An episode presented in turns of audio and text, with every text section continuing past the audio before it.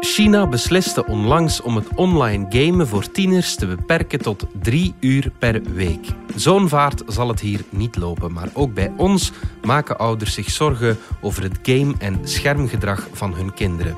Het lijkt wel een videospelletje tussen PlayStation en ouders, maar het is een ongelijke strijd. Hoe ga je daar het best mee om? Het is dinsdag twaalf oktober. Ik ben Alexander Lippenveld en dit is vandaag de dagelijkse podcast van De Standaard.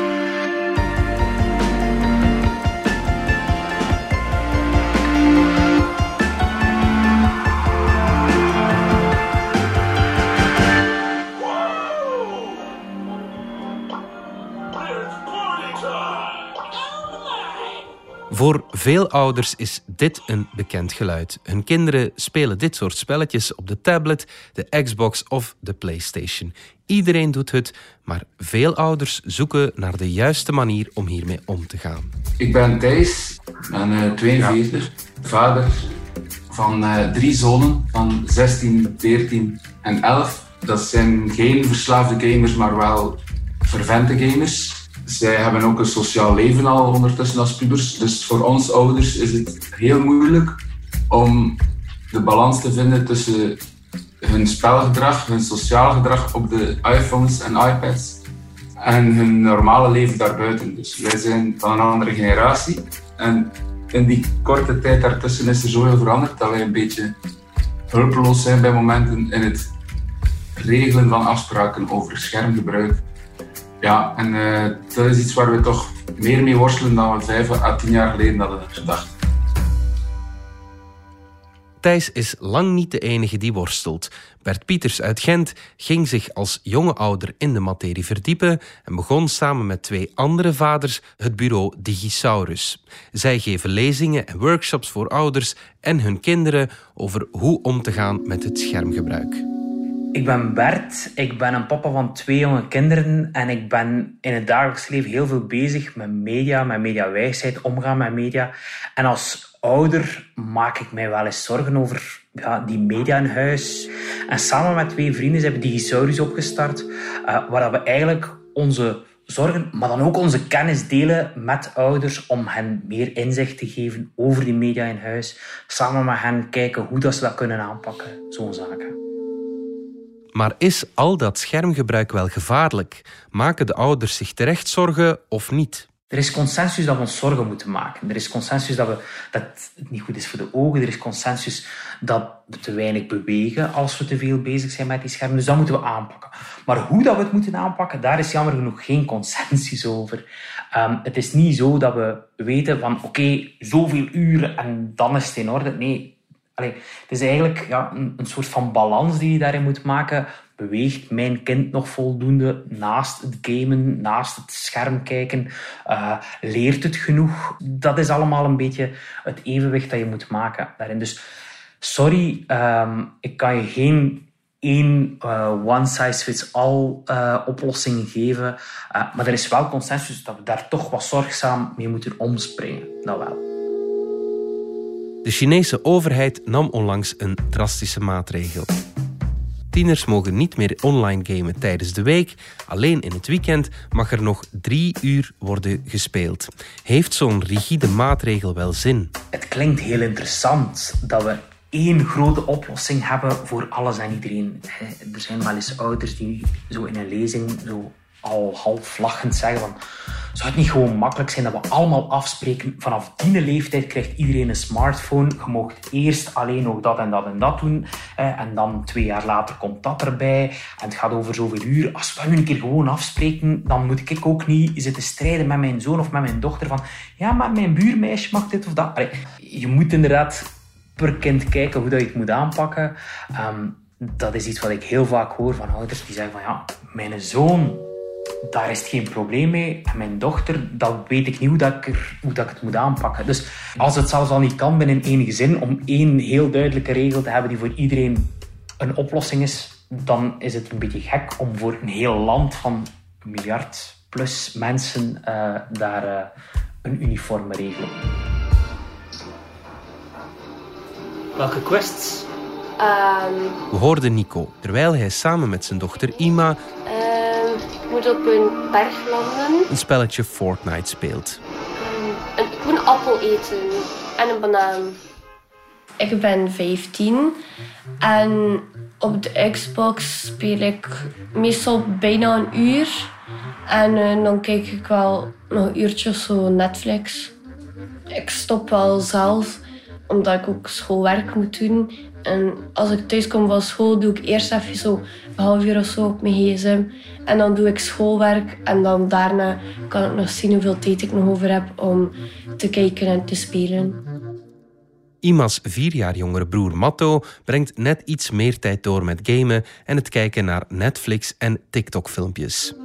Xbox speel ik meestal uh, tussen één uur en één uur en een half. En dan op mijn tablet speel ik ook nog een uurtje of zo dan. Dus ja. Of misschien soms een keer een beetje meer.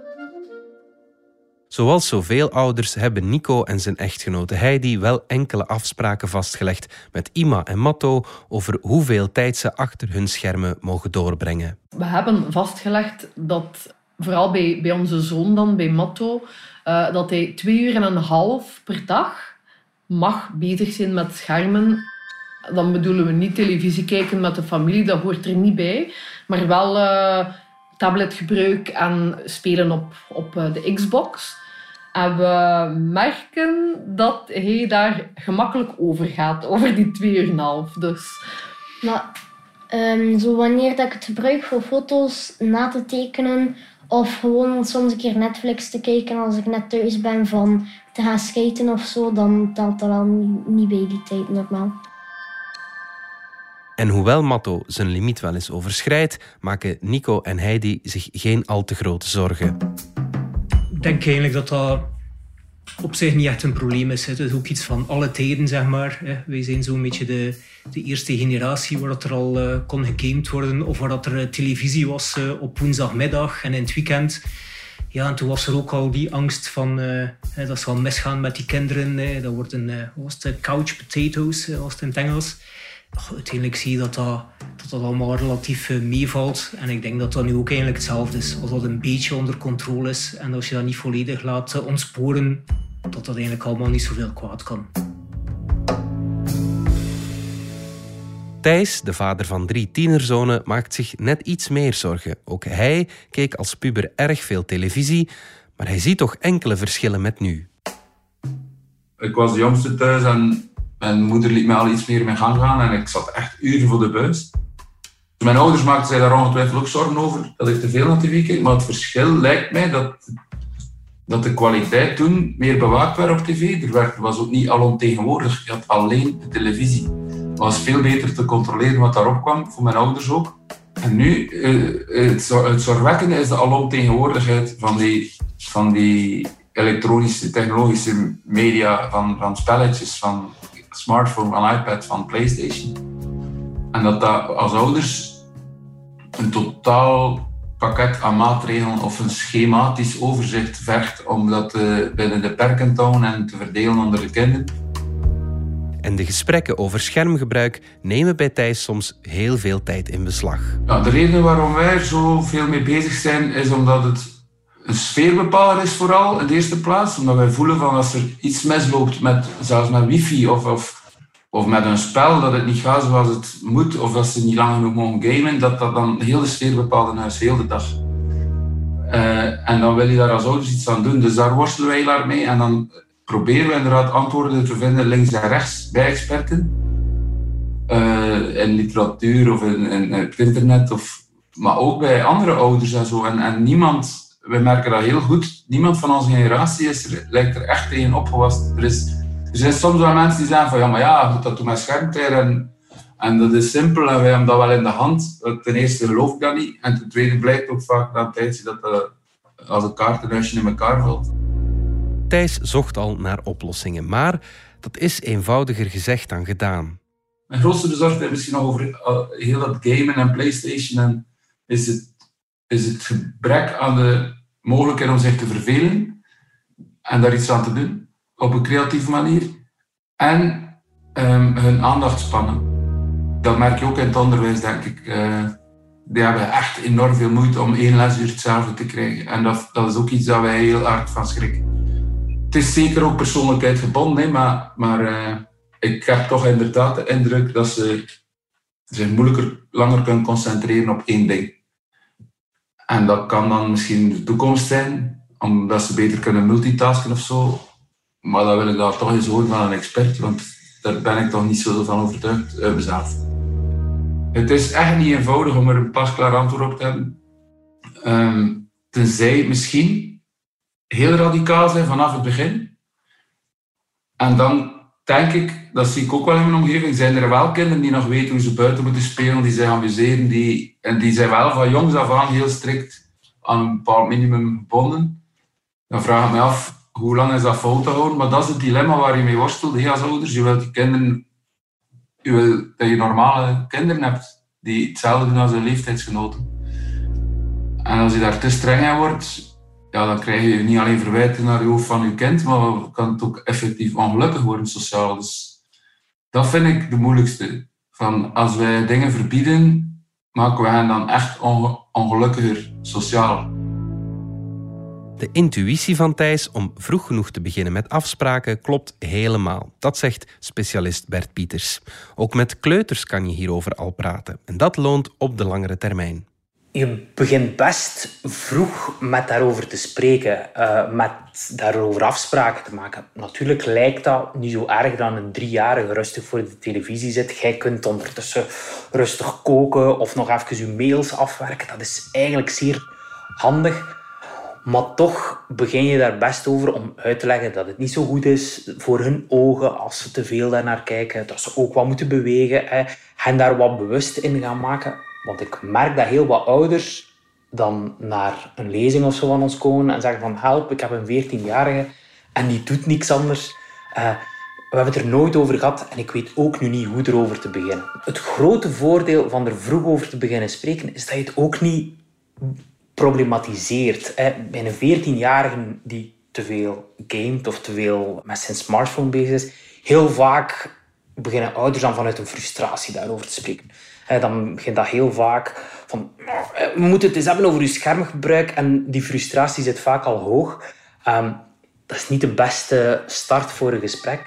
Wanneer je het er al vroeger over hebt, dan heb je al vaker de neiging gehad om eens te vragen van oh, maar mama, papa vindt dat eigenlijk toch dat je wat te klein bent.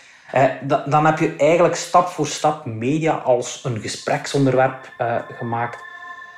En het blijkt uit de gesprekken die ik dan heb met ouders en ook uit onderzoek dat het eigenlijk gewoon ook makkelijker is om het dan, uh, ja, om het dan te hebben over regels of afspraken. Ouders die dus hebben, we hebben duidelijke afspraken gemaakt, dat die ook wel meer tevreden zijn over de aanpak in huis, over die media, dan ouders die zeggen ik laat het volledig los. Nu, uiteraard zijn daar uitzonderingen in, uh, maar ja, gewoon... We hebben die afspraken, we kunnen daarop terugvallen dat dat eigenlijk wel helpt. En die afspraken moeten natuurlijk ook niet in steen gebeiteld zijn. Jongeren evolueren, inzichten evolueren. Ik denk dat dat ook een belangrijk gegeven is. Ja, als je zo'n afspraak hebt, bekijk die om de zoveel maanden een keer. Misschien hebben ze een update nodig, uh, al was het maar. Omdat de nieuwe game van het moment misschien uh, dertig minuten speeltijd vraagt, terwijl het game van een half jaar geleden maar twintig minuten nodig had om één spelletje af te ronden. Dat is heel pragmatische dingen die soms moeten vastgelegd worden. Maar soms zijn die vroege afspraken er gewoon nooit geweest. Wat dan? Op dat moment moet je vooral terug beginnen spreken en moet je die connectie gaan proberen maken. En, en dat is iets waar heel wat ouders het lastig mee hebben, want ze hebben dat zo wat sluimerend laten oplopen en dan weten ze niet goed niet meer wat dat, ja, hoe, hoe dat ze met hun kind kunnen spreken. Maar eigenlijk is het terugzoeken naar ja, hoe kunnen we terug met elkaar gaan spreken? Hoe kunnen we die verbinding daarin hebben? En, en ja, dat vraagt dat je even voor jezelf moet gaan kijken. Hoe kan ik op een niet aanvallende manier dat gesprek opstarten? Mijn zorgen toch gaan meegeven? Hoe begin je dan aan zo'n gesprek? Een goede openingszin is denk ik van ik... maak me zorgen dat, is, is efficiënter in alle geval dan zeggen van het is een probleem dan. Ik denk dat dat een belangrijk is, gecombineerd met vragen stellen. Hè, van mm. Hoe komt het dat jij alleen maar oog hebt daarvoor? Of, het is niet een heel makkelijk gesprek dat je gaat voeren als er een probleem is. Maar ik denk vooral even heel duidelijk, ik maak mij zorgen. En dan die vragen van, hoe zit dat? Wat maakt dat zo aantrekkelijk? Leg het mij eens uit. Toon het mij eens. Want ik kan mij voorstellen, ja, maar ik vind dat tof, hè, dat dat een antwoord is. Ik vind dat gewoon leuk, ja, maar ik snap het niet. We gaan er heel even tussenuit. Ik maak graag een half minuutje plaats voor een voorsmaakje van de podcastreeks De Schaduw van Dutroux. Het toont de deur met een zekere trots. Je moet naar links draaien, voor zover mogelijk in die krappe ruimte, om een met staal beklede deur te zien die niet op slot kan. Daarachter bevindt zich een bedframe van houten latten en een matras dat van boven totaal vergaan is. Het geheel vormt een soort grafkelder van negenennegentig centimeter breed en drie komma vierendertig meter lang. In de podcastreeks De Schaduw van Dutroux onderzoeken we wat de zaak Dutroux betekend heeft voor België. Wat blijft er vandaag nog over van dit nationaal trauma? En waarom raakt de zaak aan zoveel Belgische pijnpunten? In de vierde aflevering vragen we ons af of de zaak Dutroux echt typisch Belgisch is.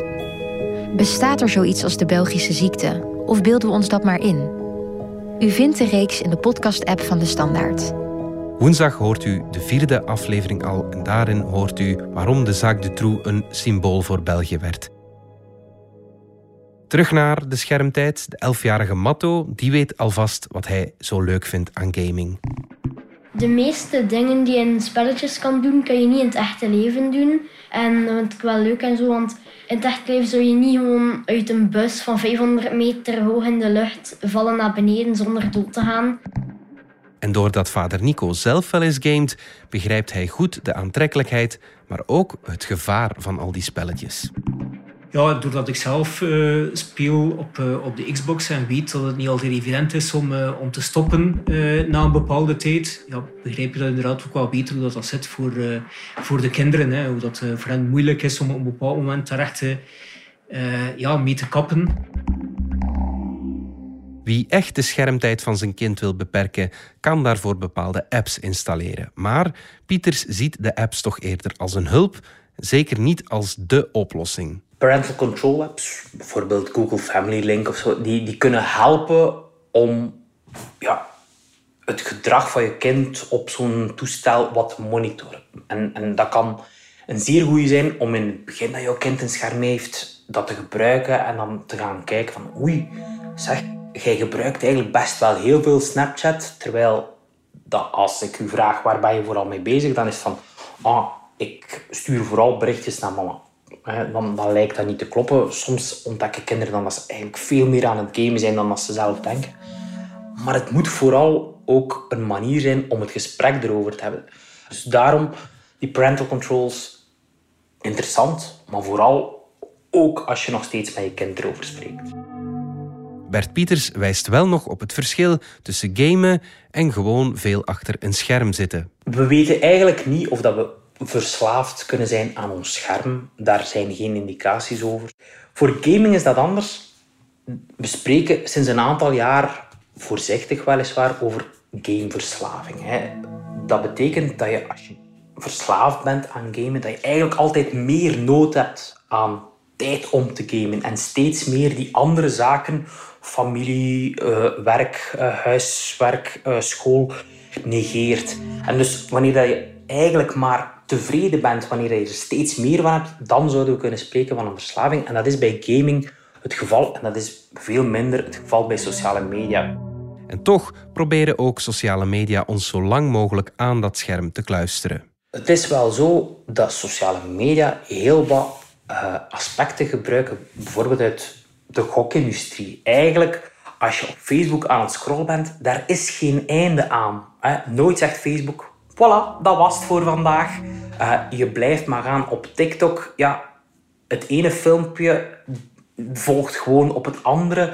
Dus ze proberen jou wel zo lang mogelijk aan die sociale media vast te houden. Dat is zeker.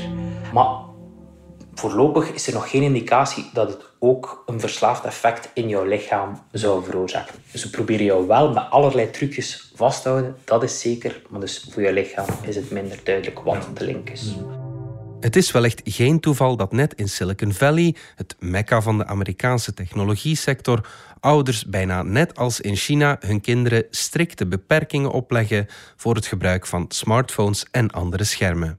Dat is zeker zo. Ik, ik denk, zij zien vanuit hun eigen ervaring dat er mensen last mee hebben. Ik denk dat ze nog altijd hun kinderen ook toelaten om op sociale media te zijn. Maar ze hebben wel heel strikte regels. En ik denk dat dat een, een, een belangrijk is. Hè. Dat we zoeken naar de juiste afspraken, naar het juiste evenwicht. Zodanig dat we als ouder nog altijd tevreden zijn. We hebben tijd voldoende met ons gezin. Maar dat we de ontspanning ook nog altijd ook wat kunnen hebben. Niet alleen die schermtijdontspanning, maar ook voetbalgewijs, ook uh, kunst, weet ik wat, dat we allemaal gewoon elk graag doen. Um, maar ik denk dat het zeer waar is. Hè. Het is een teken aan de wand dat net die mensen degene zijn die het strikt zijn over mijn kind gaat naar een school waar daar geen smartphones zijn. Uh, bij ons thuis heel strikte afspraken. Um, ja, of dat we die dan exact moeten volgen, dat weet ik niet. Of dat we op zijn minst moeten gewaarschuwd zijn van laat ons daar zelf eens grondig over nadenken, zeer zeker. Dit was vandaag de dagelijkse podcast van De Standaard. Bedankt voor het luisteren. Ken je trouwens D S Podcast al, de podcast-app van De Standaard? Daar luister je niet alleen naar onze journalistieke reeksen, je krijgt ook elke week een eigenhandige selectie van de beste nieuwe podcasts op de markt. Alle credits van de podcast die je net hoorde vind je op standaard punt b e schuine streep podcast. Reageren kan via podcast apenstaartje standaard punt b e. Morgen zijn we opnieuw.